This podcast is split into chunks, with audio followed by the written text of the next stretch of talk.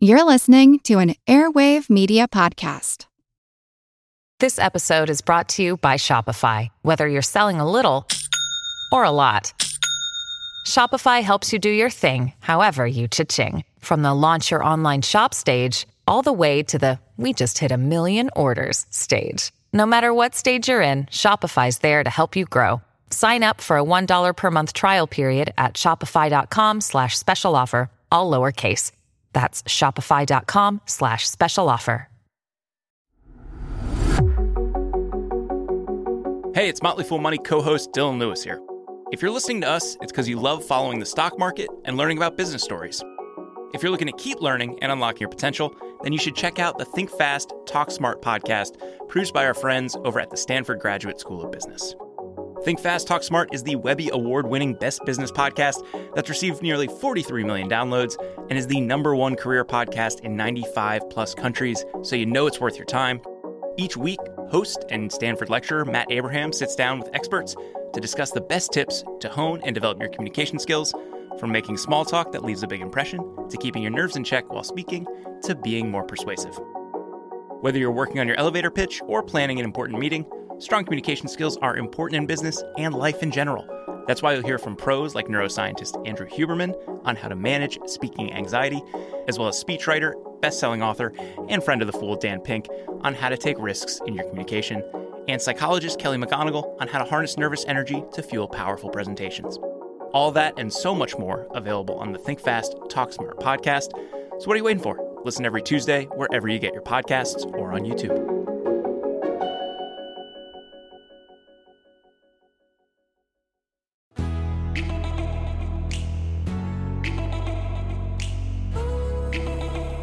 Hey, everybody, I'm Jean Chatzky. Thank you so much for joining me today on Her Money.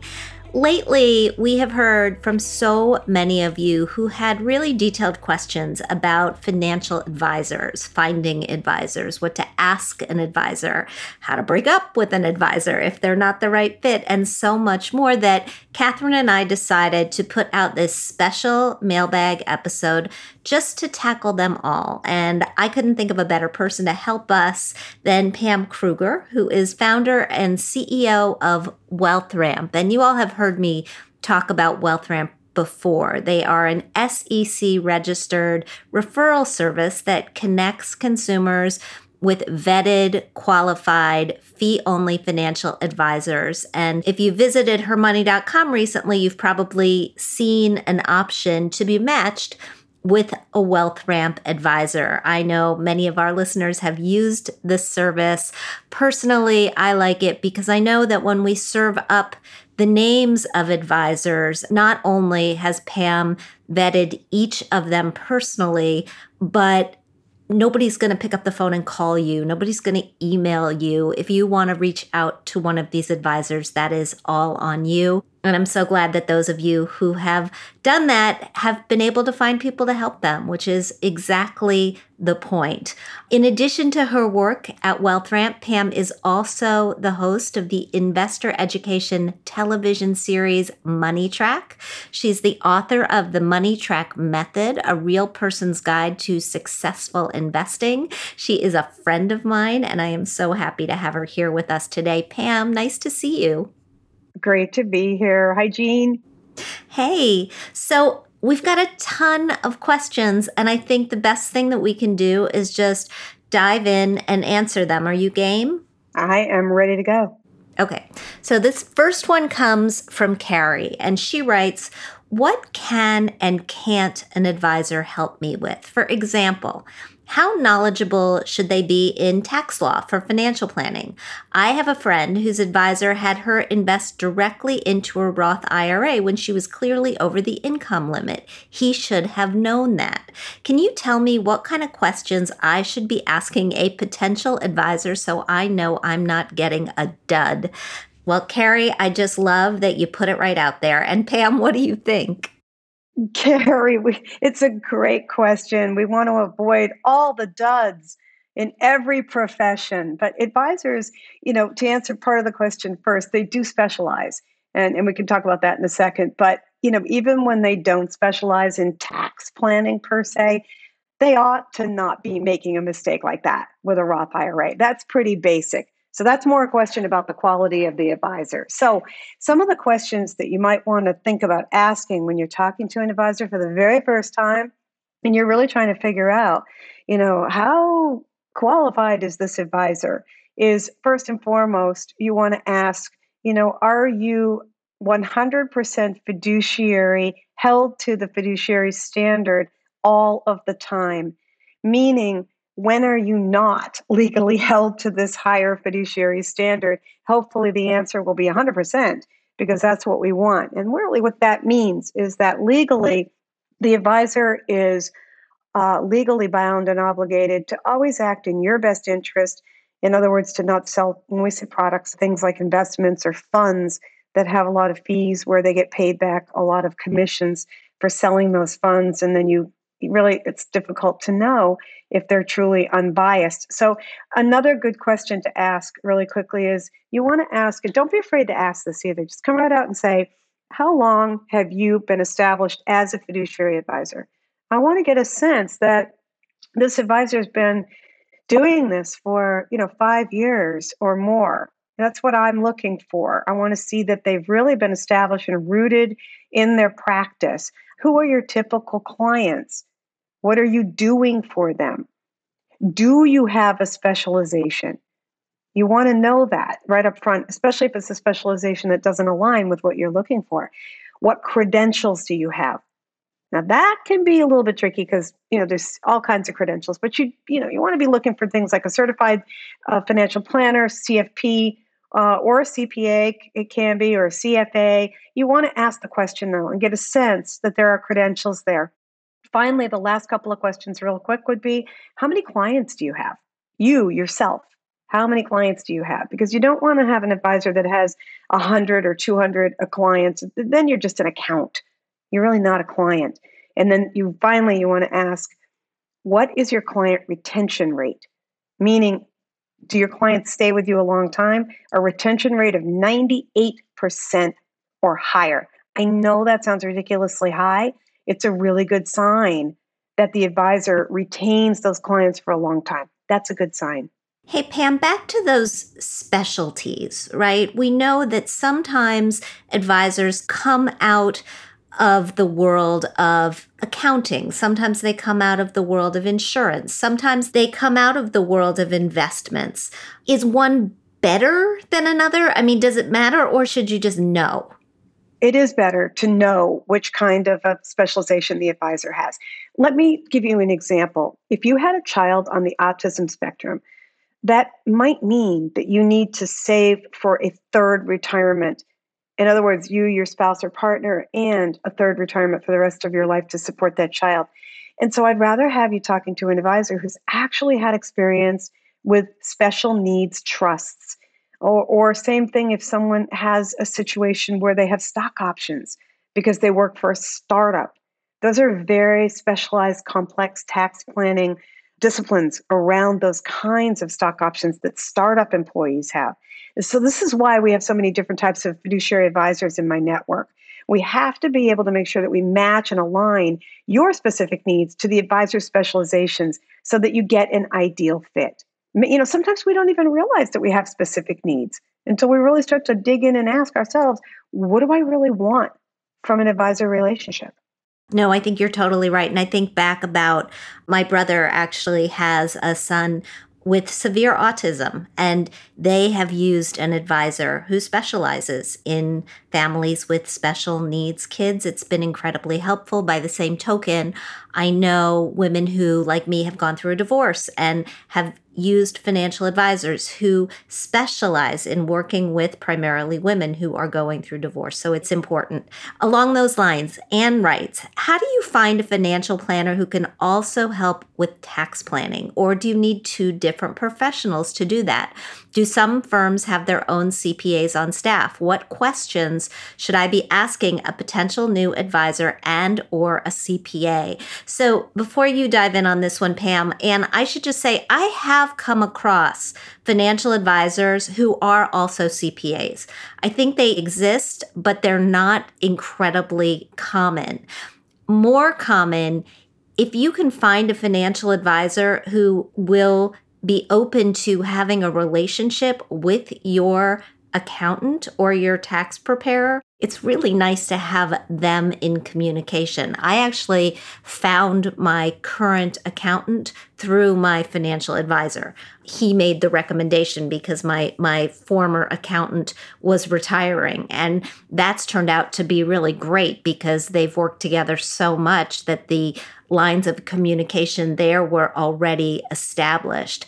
I mean, what do you think, Pam? There was one financial advisor who was a source of mine for years, who was a financial advisor. He was a lawyer and he was a CPA. And that was just like, whoa, trifecta, but unicorn as well.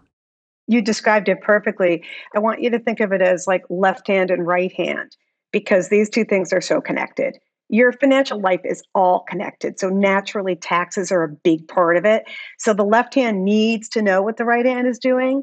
And there are a lot of fiduciary advisory firms that within the firms, like on Wealth Ramp Jean, we have a lot of firms where you will find the CPA, if not wearing the hat of the CPA, because he's got both the credit or she has the credentials of both the CPA and the advisor, right in house, right within the firm, they have a CPA and in addition to that, if you have a CPA that you love working with, you can say to the advisor, Hey, I really enjoy working. Like my account's name is Dan. I really enjoy Dan. Can you work with Dan? And the answer is, Of course. The advisor can work with your advisor. The advisor can recommend an advisor for you, or the advisor will be the CPA or have the CPA in house. So that's what you really want to know is that again, is the advisor established with a system already in place to help you get the tax help that you need? Beware the advisor who says, Oh no, I don't have a clue. You'd have to go find your own tax accountant. That's not an, an advisor I would want to work with. So they're used to working with clients that way. Yeah, I think you're right. And let me just step in with the CPA credential there. And there are different kinds of tax professionals. And what you need may not be a CPA. There are CPAs who have very broad experience working with big companies, but who are not particularly skilled in doing taxes for individuals. There's another category of tax professional called enrolled agents. And these are folks, by and large, who have many of them spent some time actually working at the IRS. They can be very, very helpful. And then there are plain old, you know, plain old is a bad way of describing it, but there are people who are just tax preparers who've gone through the training and know how to prepare taxes. So I don't want you to say, I must have a CPA if what you really need is not a CPA, is just somebody to do your taxes. So be clear on what you're looking for. That is such a good point because there are times where you need tax planning and it doesn't have to be within an advisory firm. And it's not that you have to have a CPA, you have a, a specialist. You're absolutely right. CFP can sometimes be because they're trained in tax planning as well. We got a question from Tara, and I love this question because I think it is the hurdle that stands between people and seeking financial advisors.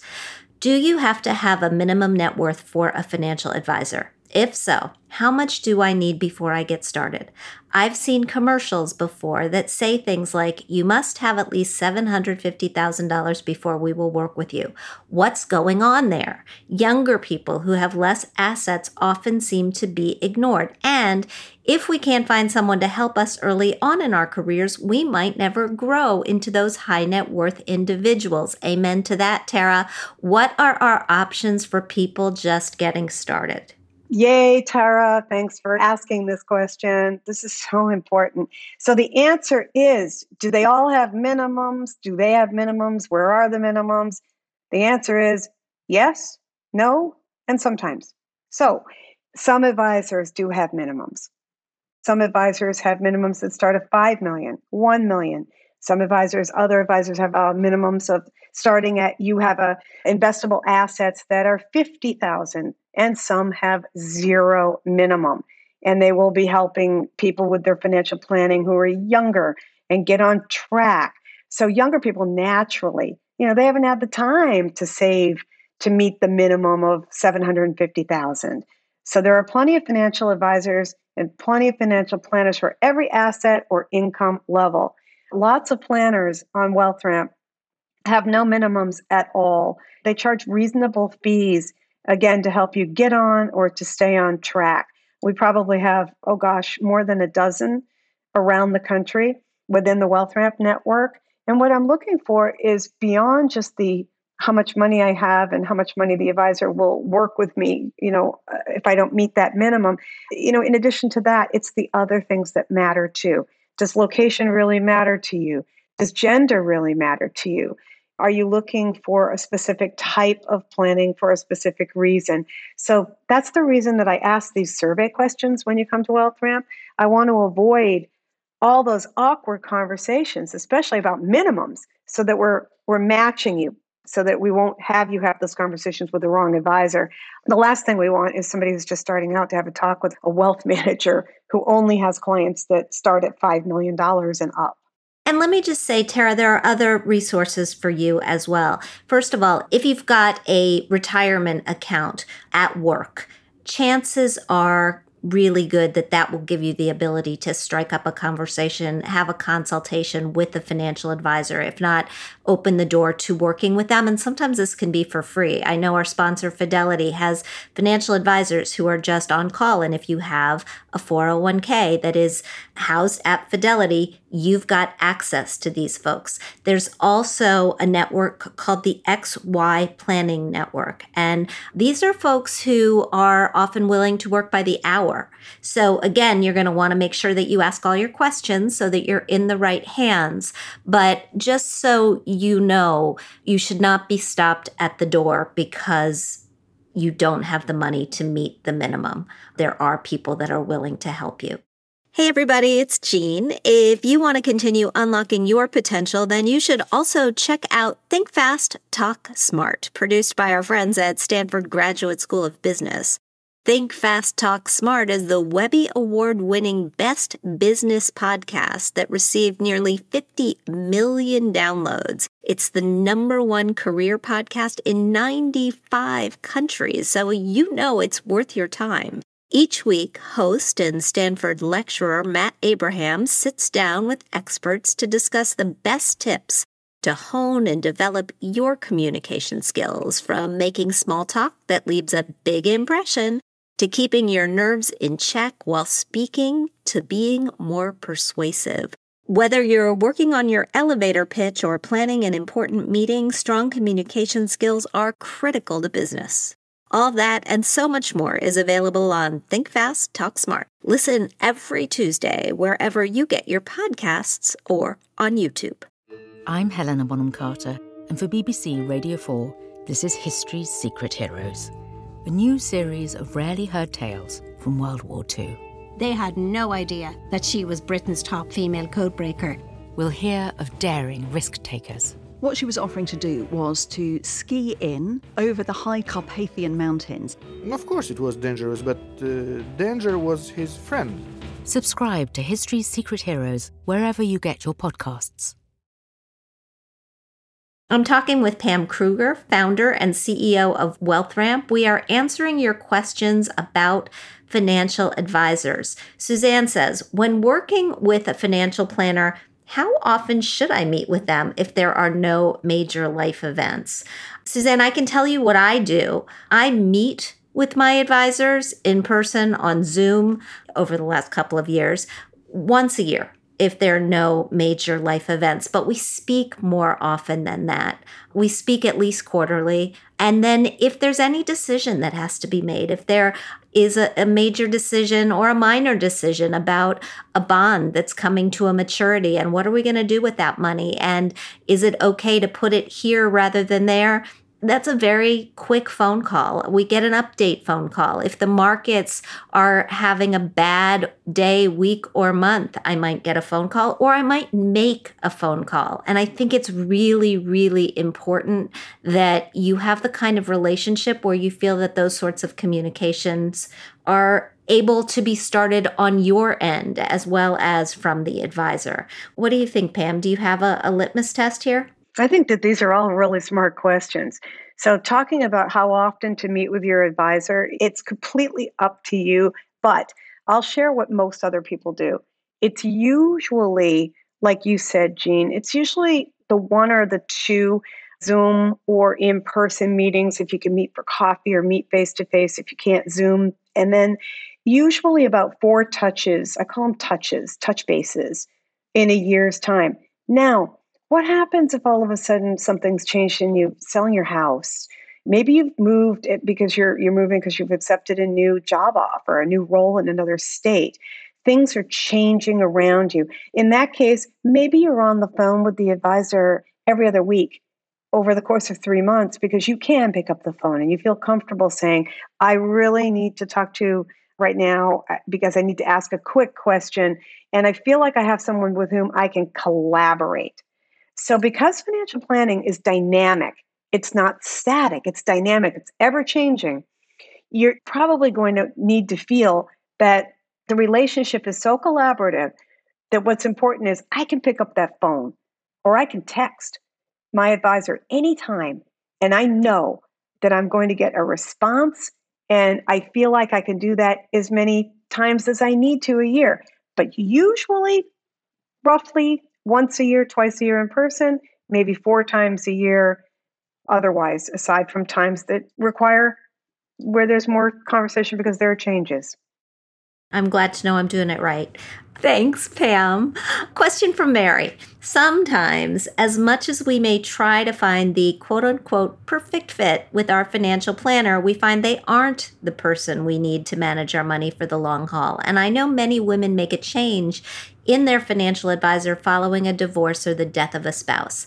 My question is what's the best way to kindly and gracefully break up with your financial advisor or CPA? Is there a better time to do this than others? So I've done this. Pam, I don't know if you've done this in, in your past, but I think, I kind of think it's like breaking up with a doctor or breaking up with a therapist. You don't have to give a very long and detailed explanation. This is your money. You are the client. And it's okay to just say, I've decided to make a change. Thank you so much for all you've done for me over the past X number of years. I wish you all the best. You don't have to say any more than that. If you feel like they've done something wrong and you want to give them some more insight, that's okay. But you've been paying this person. You owe them no more than that. Pam? I feel so strongly about this. And you you took the words right. We are so in agreement on this. This is not a boyfriend. This is a professional relationship. You've been paying this person. So I have this come up a lot when people come to me for the very first time and they'll say, "Well, Pam, how do I break up with my broker?" And they're they're upset about it. And I say to them, you know, I can understand that because you know you've known this person for a long time and you feel like there might be pushback. I say the following there are things in my life that have recently changed, circumstances out of my control. And now I'm going in a different direction with my finances. This is very personal to me, and I don't want to share the details. I hope you can respect that. And by doing that, which is exactly what you just said, Jean, it, it kind of creates a situation where it's pretty darn hard for somebody to come back and probe or argue back to that because you've just said, I hope you can respect that. Yeah, I think you actually said it better. That's the key. I hope you can respect that. I'm going to steal those words and I'm going to use them if I ever come into this situation again. Our last question, actually, Pam, is very specific to WealthRamp. We got a question from Dawn, and she'd like to know what percentage of WealthRamp planners are people of color and more importantly, is there a way for her to specifically select among these planners? Also, is it possible to find an advisor who's specialized in fire, that's the Financial Independence Retire Early movement. She says, I follow a few FI groups, and a topic many people are interested in is ensuring that their calculations are correct near their retire early date. But it seems difficult to find advisors who are well versed in fire. All right. So, this is one of the most important questions for the whole industry, for this entire industry that we're in, meaning financial services, meaning specifically in wealth management. And we have to face this. Now, do you know how many people of color make up the total population in the United States? It's roughly about 12%. Do you know how many are investment advisors? Less than 2%. Think about that. It's way underrepresented. I'll get to WealthRamp in a second. Women also make up more than, just to give you a, a sense of this industry, women make up more than half the population, yet women are only 15% of the wealth management business. We have to change this. Now, on WealthRamp, about 30% of our advisors are female, but still only about 2% are African American or people of color. This is not good enough for me. I am determined to continue to seek out and build relationships with fiduciary advisors of color and continue mentoring and building bridges between younger people who want to get into this business and they don't really know how exactly to access the fiduciary side of this business. It's a big deal to me. So basically, it's underrepresented across the board. Yes, we do have advisors of color. And no, that's not one of the match points specifically. And in terms of the fire movement, advisors do specialize in clients who are younger and they're fire focused. So we have several advisors, for example, that I can think of right off the top of my head who have clients who want to retire when they're 48 years old or 45 years old and they want to start a whole new life of adventure and education, travel. So they're saving like crazy, they're investing aggressively and smartly, and they're looking for advisors who understand that. So the answer is yes. There are advisors who specialize in that type of client. It doesn't mean that's the only client they have, but they work with clients who have that ambition to help them get on track and build their wealth with that in mind, with a fire exit in mind, if you will. Pam, thank you for the answer and thank you for the candor and for working hard to change a situation that we all know needs changing. Dawn, I want to point you to the Association of African American Financial Advisors. It's been in existence for 20 years. They have a financial advisor locator tool. I'm not sure what criteria they are using when they list financial advisors, but as of listening to this podcast, you are now armed with a whole list of good questions to ask. So I'm sure that you'll be able to do the vetting yourself. Pam, thank you so much for joining me today. Thanks for a great conversation. Thanks for answering all of these questions. Oh, thanks for having me. I love it. Thank you. Absolutely. For all of you, thanks again for joining us today on Her Money. It is so appreciated. Thank you to Pam for her wisdom, for her straight talk. I hope that you all had your questions answered. Maybe you learned something new that you didn't even know that you needed to hear. You are always welcome to write to us with your questions at mailbag at hermoney.com. And if you join our private Her Money Facebook group, you will see we are often on the lookout for questions there too. If you like what you hear, please subscribe to our show at Apple Podcasts. Leave us a review because we love hearing what you think. We'd like to thank our sponsor, Fidelity. We record this podcast out of CDM Sound Studios. Our music is provided by Video Helper, and our show comes to you through Megaphone. Thanks for joining us, and we'll talk soon.